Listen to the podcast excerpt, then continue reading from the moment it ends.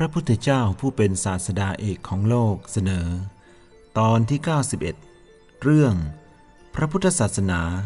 มาสู่สุวรรณภูมิ เรื่องพระปฐมเจดีย์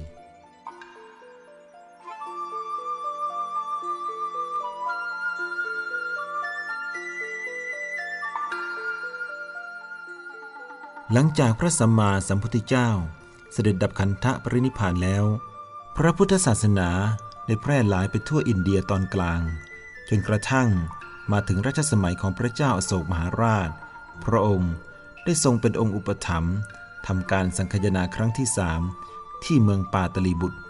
โดยมีพระโมคคิลิบุตติสาเทระเป็นองค์ประธาน หลังจากกระทำสังคยนาเรียบร้อยแล้ว พระองค์ได้ทรงอุปถัมภ์การเผยแผ่พระพุทธศาสนาให้กว้างขวางออกไป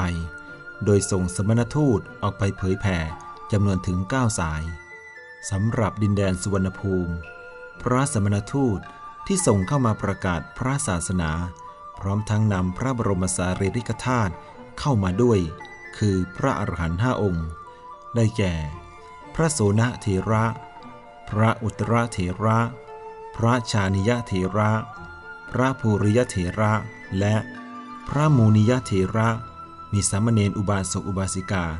และพุทธบริษัทร่วมคณะอีกจำนวน 38 คน คณะสมณทูตได้รับการต้อนรับเป็นอย่างดี จากพระเจ้าสุวรรณภูมิราชา หรือพระเจ้าโลกละวา ที่เมืองคูบัว ราชบุรี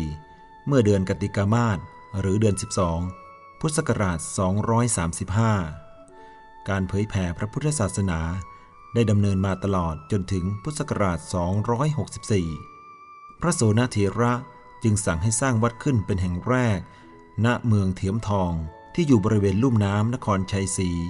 ให้พระภูริยะ เป็นผู้ทำนิมิตพัทธสีมา ในปีพุทธศักราช 265 ได้สั่งให้สร้างพระสถูปเจดีย์บรรจุพระบรมสารีริกธาตุเป็นทรงบาทคว่ำเหมือนพระสถูปที่เมืองสารจีในประเทศอินเดีย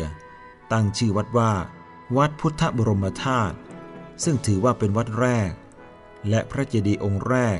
ของพระพุทธศาสนาในเขตสุวรรณภูมิ การก่อสร้างพระปฐมเจดีย์ได้ดำเนินการอยู่สองปีจึงแล้วเสร็จ องค์พระปฐมเจดีย์ได้มีการบูรณะเป็นครั้งคราว ตามพระราชศรัทธาของพระมหากษัตริย์ ที่ทรงปกครองแผ่นดินเช่น ในปีพุทธศักราช 497 ถึง 500 ได้มีการบูรณะครั้งใหญ่ โดยพระเจ้าเลืองแสงฟ้าเป็นต้น การบูรณะปฏิสังขรณ์คงดำเนินต่อมาเป็นครั้งคราว บางครั้งอาจจะถูกทอดทิ้ง แล้วก็บูรณะขึ้นมาอีกสลับกันไป ตราบจนถึงปัจจุบัน